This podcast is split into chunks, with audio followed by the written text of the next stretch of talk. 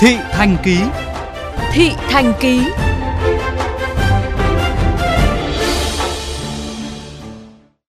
Thưa quý thính giả, nhiều địa phương phía Nam đang vào cao điểm nắng nóng, chỉ cần một vài hành vi bất cẩn cũng có thể biến thành mồi cho bà hỏa.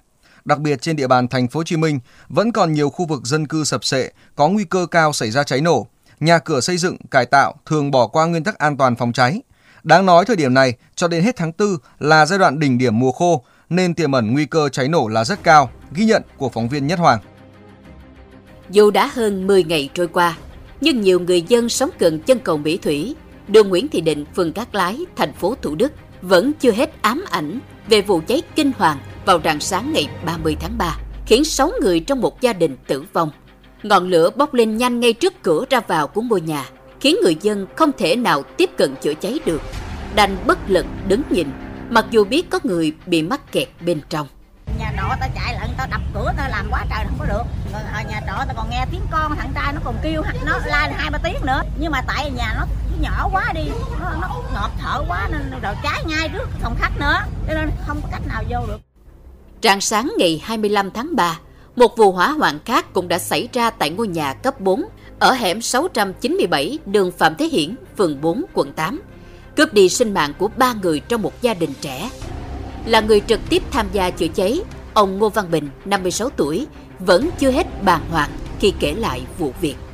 Lửa nó bùng lên, nó bùng rất mạnh, là lúc đó tôi đứng cách cửa khoảng 3 mét, cái lửa nó phóng mạnh quá là tôi phải bật văng ra ngoài.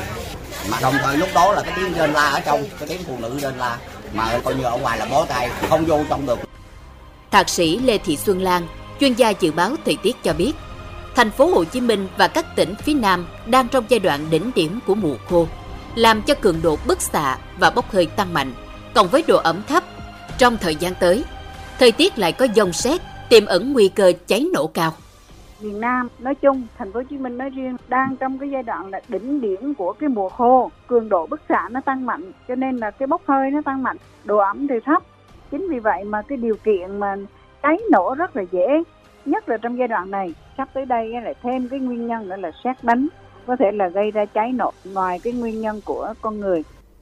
Theo Phòng Cảnh sát Phòng cháy chữa cháy, Cứu nạn Cứu hộ BC07, Công an thành phố Hồ Chí Minh, thời tiết oi bức, nắng nóng nên nhu cầu sử dụng điện, đặc biệt với các thiết bị làm mát công suất lớn, tiêu thụ điện cao như máy điều hòa, quạt điều hòa, máy lạnh tăng đột biến.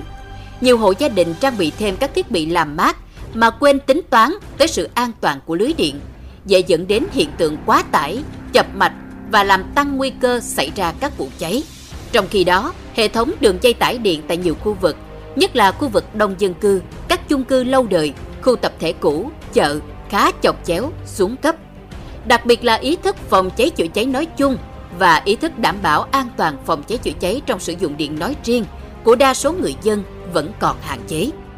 Đại tá Huỳnh Quang Tâm, trưởng phòng BC07 cho rằng, đặc điểm chung của các vụ cháy gây hậu quả nghiêm trọng về người thường xảy ra đêm khuya hoặc rạng sáng, khi người dân đang say giấc nên phát hiện chậm, dẫn đến ngọn lửa lan nhanh, tỏa ra lượng khí độc dẫn đến bị ngạt. Cháy vào cái thời điểm đó thì con người chúng ta không kiểm soát được và phát hiện chậm, dẫn đến là cháy nhanh và tỏa ra một cái lượng khói khí độc làm cho không phát hiện kịp thời và bị ngạt.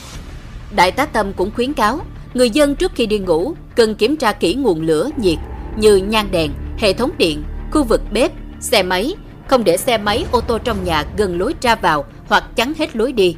Khi xảy ra cháy sẽ không có lối thoát hiểm. Ngoài ra, khuyến khích mỗi hộ gia đình trang bị một bình chữa cháy và các dụng cụ phá dỡ khi xảy ra cháy.